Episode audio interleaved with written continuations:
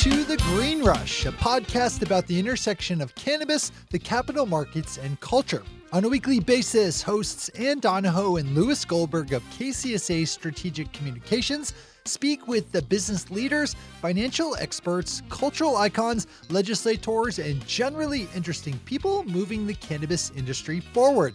In this special episode, Lewis and Ann are recording at the Cannabis World Congress and Business Expo and speaking with Irwin Simon, chairman of top Canadian licensed marijuana producer Aphria.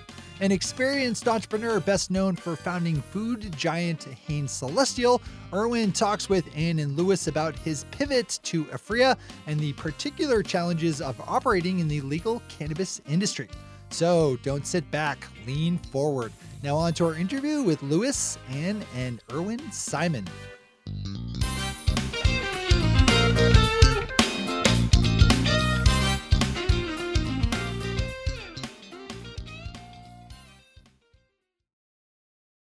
Hello, everybody. It's Lewis.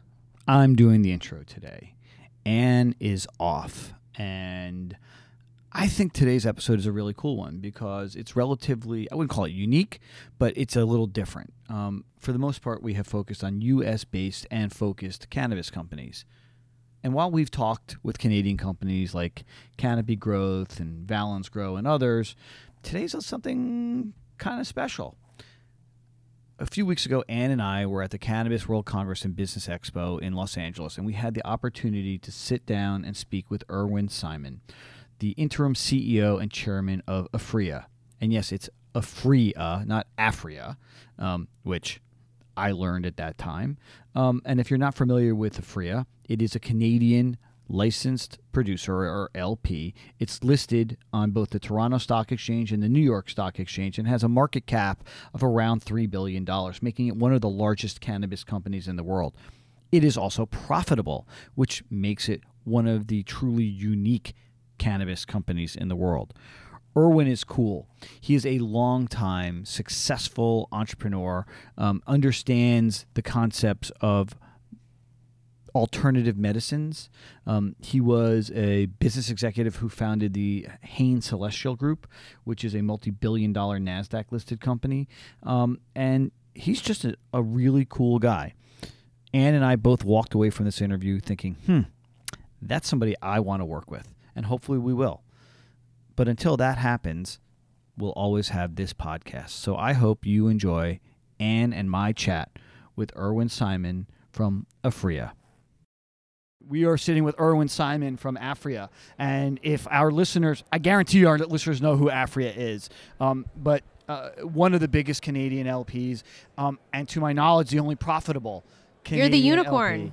That's right. That's right. So, Irwin, thank you for taking the time. Thank to sit you down for with us. inviting me, and my pleasure. And and we are recording this on Friday, September 27th, which is just before Rosh Hashanah. So Lashana Tova. Thank you. Happy New Year to you, Lashana Tova. Um, take us back. How did you, a nice Jewish boy, get involved in the cannabis space? So, you know, let me take you back. Um, so I'm Canadian, grew up in Canada, lived there for a good part of my life, moved to New York 37 years ago, New York City, and uh, Who's got better bagels? Montreal. Anyway, so I um, grew up in a little town called Glace Bay, Nova Scotia, um, and moved to New York to work for Haagen Dazs ice cream. And what happened was I ultimately um, got fired from my last job. So, a being a Canadian, not having a green card or an L1 card, I was unemployable living in New York. And I love food. Most Jewish people do. And I love Most food. Irish people do too. And with that, I said I was going to go out and start my own healthy food company. So in 1993, whatever money I had saved and whatever money, I went out and started a company. And at that time, it was called 21st Century Foods. What I built from there was the Hain Celestial Group, one of the largest natural organic food personal care companies in the world, with about three and a half billion dollars in sales mm-hmm. and about a seven and a half billion market cap at its peak. And today, Hain is still a vibrant company with products all over the world, one of the biggest suppliers to Whole Foods, Walmart, etc. I left there last December. Um, after 25 years, I wanted to do something different. Um, I didn't smoke cannabis when I went to school. I was an athlete, and not that that had anything to do with it, but I always studied, and I felt I had a big part in playing in the way the world eats, introducing natural, organic, GMO free, meat free products, plant based, non dairy, one of the first with almond milk in regards to personal care products, no phthalates, no par- parabens, etc. So, been a big part of that movement. And I felt what an opportunity in the cannabis market to do the same and be able to build a global platform with cannabis that I was able to do with Hain Celestial. So, you know, I started to think about that early on. I thought, again, that would be one of my next act after leaving Hain. And in December, I got a call from a board member from Aphria who was going through some issues and challenges. Um, I'm somebody who loves issues and challenges, and after 25 years being a public company chairman and CEO and being on multiple boards, I've seen it all, man, and I've seen everything out there. So they called me and asked me, told me they had a challenges with a report called a short report. They had other challenges in regards to a possible um, hostile takeover. Would I join their board? And what year is this? This is December of 2018. Okay. Um, and I said, guys, I just kind of left that world. Um, and when I left Hain, I said, wow, no more earnings calls. I did 105 earnings calls, okay? Oof. Oh my God. And that raised billions of life. dollars. It takes years off me. You know, for a guy that's only 40 years old, I look, you know. you look amazing. You know. Anyway, so, um, you know, I spent some time with the Aphria board members. I spent some time studying Aphria. And I said, this is interesting. So in December of 2018, the end of December, um, I became chairman of the board. And which, you know, I've been chairman of the board before. I've been the lead director, which, but I had to deal with, you know, a short report. I had to deal with a hostile takeover. I had to deal with certain, you know, acquisitions being made against the two founders and the CEO. And I had to deal with a stock that was beaten up. I had to deal with a financial situation. Stock is still beaten up. The good news is misery loves company. The whole industry is beaten up, yes. so that's part of it. So with that, we went through um, a mandate and did a review, um, and all you know, the CEO announced he was leaving, and the two founders. And before I knew it, on March 1st, I was the new interim CEO of the company. So that's how I got there. And have we removed the interim title? You know what? Here, here's what I say about removing the interim title. You know, when I wake up every morning, and that's pretty early, whether I'm interim, whether I'm CEO or chief cook and bottle washer, whatever you are, I do the same type of job that I'm supposed to do. Um, I think, you know, as I look at where is, um, you know, ultimately as I look at succession planning, I look at the long term, but I am full in and plan to be full in for a little while yet. You guys are literally one of a, a handful of profitable cannabis companies. How did you do that?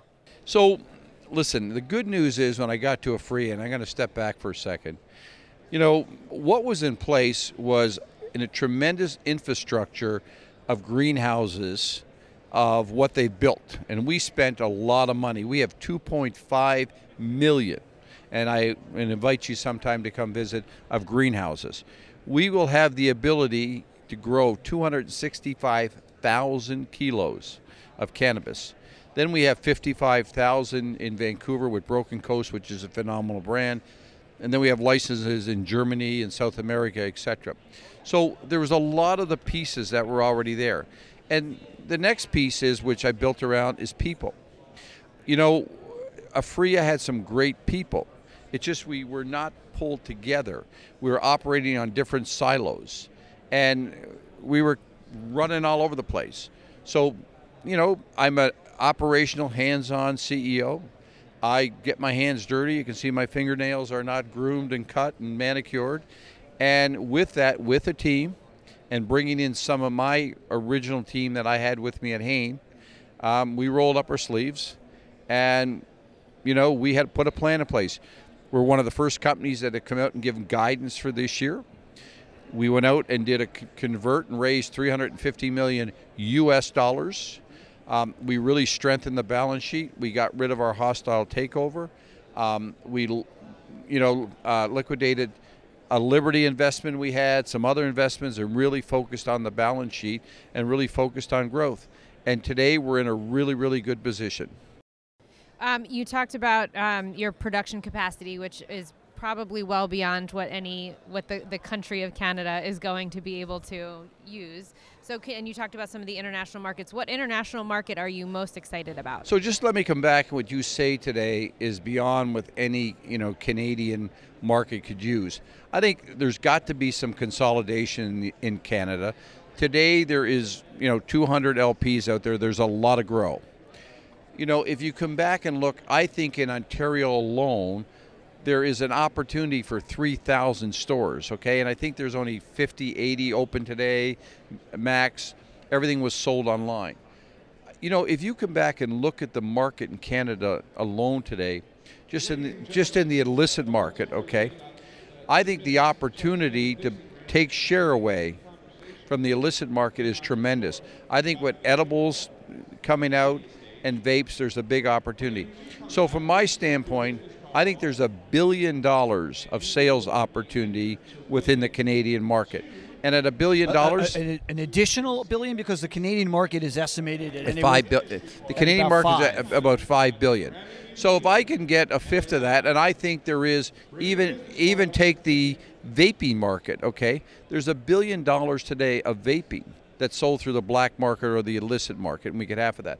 So I feel with the production capacity we have today and the opportunities, I think there's a big business, and a billion dollars, we'll do quite well with Aphria. Okay, so let me come back next and let's look at our international markets. And I've traveled quite a bit, spent a lot of time internationally. You know, I just came back from Buenos Aires last week, where from a medical standpoint, and being GMP certified mm-hmm. and the opportunities that we have in shipping cannabis to all these different countries and being a GMP certified um, grower gives us tremendous opportunity to sell our products. Are you concerned, or, or concern isn't the right way of putting it, but Colombia is well positioned both regionally in Latin America and from a, a, a, cost per gram perspective? Great question. Um, so how are, how, are, how are you looking at Colombia and how are you looking at that as a either a production facility or jumping off point to Latin America or Europe? Where does that fit? So with that, and I've spent time down in Colombia. So in my short period of time, I've traveled a lot. We're in the midst of investing 40 plus million dollars in building a greenhouse out in Colombia that will and, and just got to remember there's 650 million people in South America. There's 32 million people in Canada, okay? So you go where the people are. So we will build out a facility in Canada, in Colombia to service our South American market. And to, back to your point, you know, one of my biggest costs today is labor, where I'm paying $15, $18 an hour in the Canadian market, where in Colombia I'm paying $300 a month, you know, for the same labor. So my labor costs and my grow costs are much much lower in the Colombian and market. They say that the cost of growing in Colombia is literally one tenth the yeah. cost of growing in Canada. Exactly, and that's why as you come back today, and our investors are learning as we look at what's the return on invested capital in building in Colombia and investing 40, 50 million dollars in a greenhouse, the returns are tremendous there. So, looking out five years from now, um, you've invested millions and millions of dollars in infrastructure in, in Canada to build out indoor grows and, and the supply chain but the cost differential from a labor perspective and inputs perspective speak to growing elsewhere. Where is Af- Aphria moving, or or do you still believe that growing in Canada to serve the Canadian market makes sense? So, listen, if I was starting today from scratch, they'd be a lot different than what I have. Okay, so I've inherited. We have spent hundreds of million dollars of building out our Canadian operation you know, everybody in the business has come back and said, we want to be the low cost producer. Well, yes, everybody wants to be low cost at everything they do, and that's just automatic. So, what we have to do, the infrastructure is built, The greenhouses are built. As I said, I got 2.6 million square feet of greenhouses, okay? So I have to be a low cost producer. I have to have automation. I have to have innovation. And I have to have distribution. And I think the Canadian market is going to change tremendously of how products are sold. Instead of being sold through the liquor boards, I think it's going to be sold direct to retail stores. The other thing which I got to look at in the Canadian market is how do you become vertically integrated? You grow, we have our brands. Should we be in the retail business and owning retail stores? So I think you got to look at that market and see where the opportunities are one of the biggest trends in the U.S. is the development of cannabis REITs that are doing sale leaseback. Is that something that you guys? Is that something that's percolating up into Canada? Um, and it, you know, for the U.S., it's been mostly sale leaseback on the the retail facility, but they are starting to look at the grow or the processing. Is that a, a, consideration that you guys are looking at? It's a possibility. It's way too early for us yet. I don't have our license yet in Aphria Diamond and I need to ensure I control my grow today. I control the, the quality of the strains and whatever. Um, but, you know, in regards to our own distribution, our own supply chains and that is something that we are, you know, looking at of taking back in house. And ultimately, if it made sense for us to, you know, today we have between our Broken Coast and our Aphria One and Aphria Diamond, you know, we have a lot of money tied up in regards to greenhouses that doesn't make sense to turn it into a REIT. But right now, absolutely not. So the market in Canada is about to change pretty drastically in December. Um, October, December. Well, it's October. But that's the rules right. go into effect, and December and is when people are going to start to sell. See stuff on shelves. So, yes. um, what do you guys have planned? So, you know, when you say the marketing is going to change, I think you know some of the stuff we battle in Canada today and I understand, and I've met with the government, you know, they want to keep recreational cannabis out of the hands, you know, of teenagers. They they they don't want it and make it look like this is a recreational, you know. Yeah, they don't let you do anything. Well, that's the big thing. How do you market it right. today? And I think the whole thing with marketing is just not out there selling; it's education. Okay. Yeah. And Which I, takes a really, really good public relations and uh, communications team. I, I agree, and I think the big thing today, the education got to be done on a couple factors. It got to be education, how you take this out of the illicit market, okay? You know, listen, a lot of information coming out in regards to all this vaping and all these issues. It's coming out of vaping that ultimately was purchased in the illicit market or oils that were purchased in the illicit market and combined with other vaping products. So if you come back and think about the Canadian government, I think they've been they were smart in one hand in approving recreational cannabis. But if you come back and look at the size of, of, of cannabis sold in Canada today, only 25% of it is going through the legitimate market. The other 75% is still going through the illicit market. So there's got to be a way to educate and market to consumers that you know if you're buying a brand, and we have five brands today. So if you're buying a brand, you can trust that brand. What are your brands? List them out. Okay, Riff, Good Supply, Solei, Broken Coast, and of course Aphria.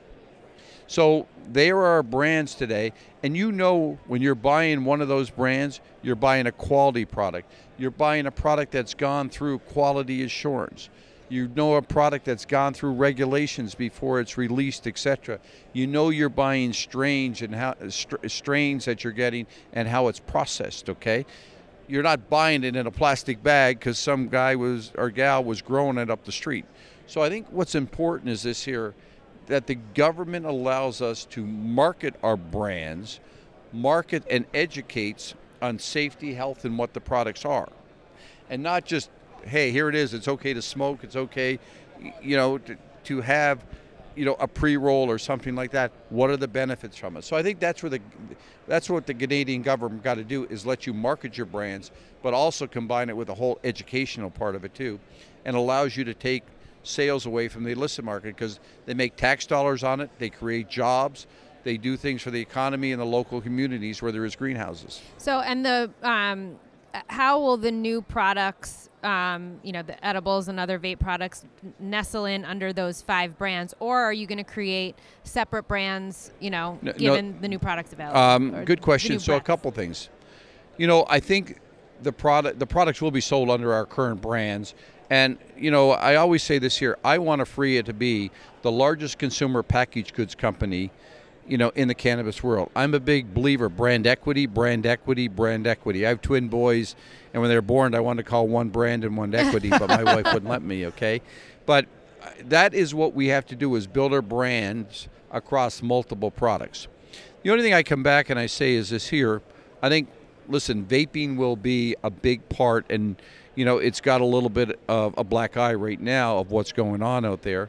Um, I think there's a big opportunity in edibles, and I think there's a big opportunity in drinks. The only problem is, how big will the drink market be if you're selling it through the liquor boards and not selling through all the stores we today? just we just had Chuck Smith from Dixie Brands here, and Chuck is all in on drinks. And if you look at what Constellation's bet on Canopy and Canopy's bet on a- acreages, they're all in on drinks. I'm dubious, uh, you know, and and some people are all in. What is your take on the drink category? I think I'm all in on drinks too, but I'm not all in unless you can expand the distribution and the sales, okay? There's two drinks out there. One's called Truly and one's called White Claw, which is a vodka drink that's mixed with club soda. You guys are both shaking your head because you know it. I'm a Bon and Viv fan. Okay. I'm it's actually not a drinker. Okay, I've but but if you come back, there's a billion dollars in sales today that millennials are drinking these drinks, okay? right. But you can go into Ralph's, you you can go into you know Vons, you can go into Whole Foods and buy those drinks today. You can go into Vons, Ralph's, Trader Joe's, and buy candy today. I think the whole thing is. Is it going to be a big enough market if we're limited distribution and where we can sell them? And I think that's the big thing is how big it can be. we are, uh, you know, we ask this question of every guest, which is the the the. I thought I was special. Oh, you are special. And by the way, I'm so digging I love your the socks. avocado the socks. avocado socks are awesome. Thank you. Um, but you know, Three ninety nine at H and M. Okay. are you a shareholder in H and M now as well? no, I'm not a shareholder in H and M, but I like their prices. Three ninety nine for socks. I believe, and we, we believe that failure is the biggest teacher, right? It, it defines us as humans because you can luck into success, but but your success is usually predicated on all of the mistakes that you have made to get to that to that point of success. And you know, for us, KCSA, my firm, has been around for 50 years, and it took us 45 years to become an overnight success. Right? A lot of mistakes, a lot of failure. What's the, the, the, the defining failure of your career that has made you the success that you are today? Listen, I, I think success and failure are measured in many, many ways. And every day I wake up, I learn something new. And the only time I will stop learning something new when I can't move my elbows anymore and it's hitting a wooden box, okay? but I, I- I think that's a big part of life is learning. And I have made multiple mistakes. You know, at Hain, I've done over 55 acquisitions. And some were great, some were good, and some had its challenges. So there was mistakes along the way. I made mistakes in not doing certain acquisitions where I looked at it in one way. Some of my biggest mistakes were people and hiring people. Some of my best decisions were hiring people. I've made mistakes on new products that I thought would be home runs that were complete bombs, okay? You know, I, I've made mistakes in going into markets. And I think the big thing is mistakes are part of life. And I tell this to my kids all the time you will make mistakes, but recognize when it is a mistake and what do you do about it. And that's the big thing is this here. We learn every day in you know from mistakes that we made. Mm-hmm. There's no one out there with a perfect record. If you are, you're not alive, okay? And you're not trying, right? I mean, and, you and I'm a big risk risk. taker. I'm, I'm a believer is you take risks. Now, at certain times, what is the measurement of your risk? And if it is wrong, what's the destruction it can cause, okay? So I've had multiple bad decisions, multiple mistakes, but what I can tell you is this here, the biggest thing that I come back and I tell this to, you know, everybody, arrogance and business do not get along. And the thing is, is this here when you're arrogant, too arrogant to say, I fucking made a mistake. It's okay. And that's okay. And I'm okay with people that work with me to come in and say, I fucking made a mistake, but here's what I'm doing about it. And that's the key is making that mistake and then saying, here's my plan to get myself out of it. Another question that we ask all of our guests. So sorry, uh, you are special, but what are you? So, um, you know what? Before I ask that, I'm going to ask the markets question. So, Yeah. um, the market. That's my question About the markets today? What today? The fuck. You know, Excuse my listen, I think here, here's the thing. Yeah. And, you know, it's real interesting because, you know, being a public company CEO for 25 years and quite in tune with the market and, you know, been interviewed numerous times on multiple CNBC shows, et cetera, and look at the market every single day. Um, even when I'm in synagogue, I do sneak my, you Do know, you, how often do you actually check the stock price? I don't check the stock price. I have, and if you look at my phone, I have a lot of stocks. I check just what's going on in the market because it kind of reflects back on the world and certain things. You know, I check half a dozen times a day at least what's going on in the marketplace. Listen, I think if you come back today and you look at, um, you know, what's gone on with Uber, what's gone on with Lyft, even what's gone on with Peloton, you know, what's happening out there. Listen, I tell my brokers, I don't trade stocks, but I tell those that manage my money, I don't want to own things that don't make money.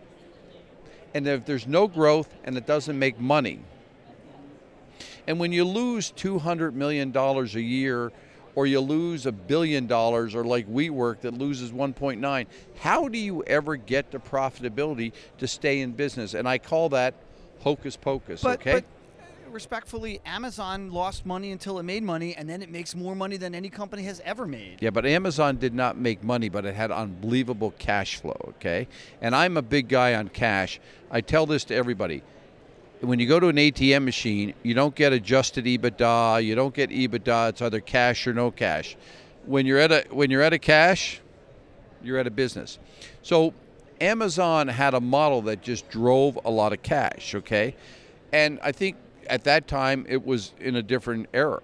But today, I think what's important is this here as investors come back, they want to own companies that are doing three things growing organically, they are profitable or they're cash flow positive or they're paying dividends, okay? And you know, the cannabis world has gone through all these companies went public at just crazy, crazy valuations. We're one of the only companies that, you know, ultimately uh, were profitable. The other problem is we had our own, we had scandals throughout the cannabis market, which does not help. And then And continue to. and you continue to, and then you come back and you got valuations that are out there that the founders and that expect these valuations to come back to numbers, okay? And that's not going to happen. So, you know, either a lot of these LPs are going to go away, or there's going to be consolidation How out much there. impact do you think the CannTrust fiasco has had across the entire Canadian LP market? Because it's not fair to tar you with that with that you know scandal, but everybody has gotten slapped with it. So I come back and I say this here. The industry was moving so fast that I think Health Canada wasn't prepared in issuing license and, and, and that in regards to what had to happen there and how it was oversight of, you know, all these LPs, okay? So that's number one. Number two, investors come back and sort of say, wait now, this is the wild, wild west. I don't want to own these stocks until there's better regulation, better understanding. What's the governance behind those in regards to, you know, from a market Right. standpoint? What are the boards looking like? The other thing is this here a lot of these big institutions, they're not allowed to own cannabis stocks because their investors forbid against it. So I think that's some of the negative. negative, and I think ultimately, as the industry gets smaller, which it's got to do, some of these LPs go away or some of them merge. If you come back and look at this here, look what's happened with Canopy was one of the biggest. You know, Aurora recently came out and gave guidance and missed numbers. You know, Tilray, if you come back and look at Tilray, the majority is still owned by you know, it's private equity. Aphria had its own issues too, and we we did that and CannTrust. So if you come back and look at the good guys, we all had some warts and you know blemishes against us, and we have to overcome that. And the big thing you you said before, we have to accept that. Okay, we can't just you know what happens is this time people just say it's the market. It's not the market. It's the companies that got to accept that and got to deal with it. And how do we move forward? Uh, you guys are traded on the uh, TSX and the uh, NYSE. Uh, New York Stock Exchange. Yeah, NYSE. Um, are you seeing? A- and you mentioned, you know, off mic. Um, you know, obviously a lot of retail investors are in this space. Um, are you seeing that start to move a little bit to a more sophisticated? Investor base or are you still you know dealing with a lot of investor calls who are like i've you know the the It's, uh, grandmother that grandmother was owns like 10 shares yeah and sees and, a movement right of 10 cents. you know, if somehow people get a hold of my cell phone and I get texts all the time. And unfortunately, as I said before, this industry used to be about if there's not a press release out by 9:30, then start a rumor, okay? And it was run by rumors, and it was run by press releases, and everybody wanted to get press releases out. Um, again, and I, because of my relationships and years being a public company, you know, I've gone out there to see institutions and that. They're not yet jumping into this industry in the big way because not the profitability there yet, not the conviction that there's good governance in place yet, not the conviction that the a real CEO's in place yet, and and last but not least, they want to see companies that are going to start making money. All right, you've been really generous with your time. Uh, we have one last question. I never met a Mike I didn't like, so don't. You well, know. you're doing great. I mean, this is, and by the way, this is a lot of fun, and you really Thank you. are really engaging, and and you know we. The, the vast majority of this industry has been built, especially in the U.S., but even in Canada, by financial operators, not by business operators. And and you, as somebody who is a true business operator, it's different, right? You look at the way that the MSOs in the U.S. have been put together; they have been stitched together, right? You've got guys from Wall Street, private equity guys, hedge fund guys who've gone out and bought as many licenses as they could, and then they said, "Oh, we're going to figure out how to to actually grow and and sell." You, on the other hand, are not a cannabis guy and you're not a financial guy. You are somebody who built a, a multi billion dollar company, which is different in Aphria. So you wake up tomorrow morning and you open up the New York Times or you open up the Wall Street Journal or the, the Globe and Mail. What is the headline that the mainstream media is missing about cannabis that they should be reporting on? What's that one story that you're like, fuck, they missed it again, they missed it again. What is it they should be writing? So here, here's what I come back and say is this here. And that's a great question. Because if you look today in the consumer packaged good world in the food industry that I come out of, there's no growth. If you come back and look at the retail industry, there's no growth today, okay? If you come back and look at a lot of these startups, there's growth, but they're not making money, okay? So if you come back and look today, what's going on with the whole opioid crisis and stuff like that, I think what comes back and sort of say, how do you get growth back in the food industry with CBD within food? Okay, how do you get growth? The soda industry is declining seven percent a year. How are you going to get growth back in the By the way, beverage business? Good, right? Right. Too many, too many obese kids drinking too much Coke. Sugar. How do you get growth back in there? It's with CBD and drinks together. In regards to supplements, there's so many vitamin C's, D's out there. What is the right, you know, cannabis story? So I think is this here. How do we market it? And it goes back to the right PR firm. It goes back to right getting the messaging out there, the benefits behind the products, and that there's real growth. There's 150 billion, and that's bees, okay, not million, industry out there global. As I said to you before, I just came back from Argentina, Buenos Aires, and I was with one of the top hospitals there, and we're part uh, of this study where, in regards to epilepsy within kids, and kids that were having 300 seizures a day, and using CBD has reduced that to a third. We're working with a patient today a little girl out of the UK where we've been providing the CBD and that for her. And she was getting close to uh, 35, 40 seizures a day. She's not getting any anymore because of that. You know, I, I recently had an elderly person uh, call me and say that had Parkinson's, couldn't sleep, anxiety, and pain. And her life has changed today because of CBD and what she's able to do and from a vaping standpoint.